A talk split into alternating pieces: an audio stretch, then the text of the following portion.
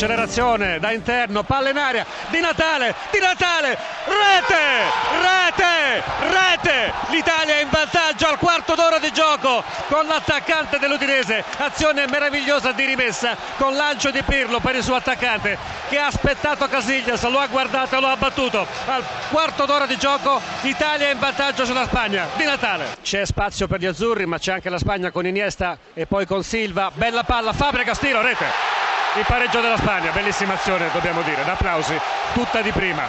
Questa volta la difesa italiana è rimasta completamente tagliata fuori, questa è la qualità spagnola.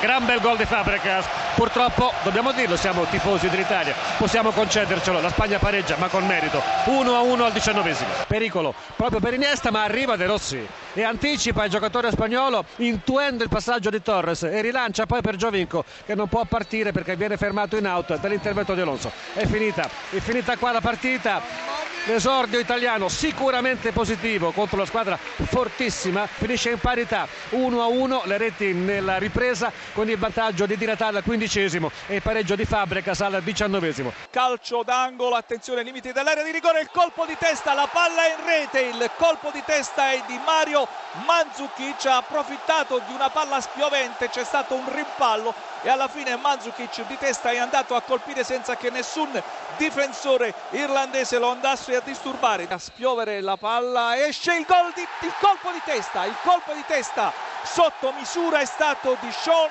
St. Ledger è stato molto bravo nella circostanza Croazia che continua ad attaccare sugli sviluppi di un calcio d'angolo attenzione la palla in rete vediamo che l'arbitro controlla la situazione ma dovrebbe avere assegnato il gol. Così è infatti. Dunque la Croazia raddoppia Luka Modric che finta il tiro poi chiama dalle eh, retrovie. Eh, vediamo Strinic palla in aria attenzione il palo del gol.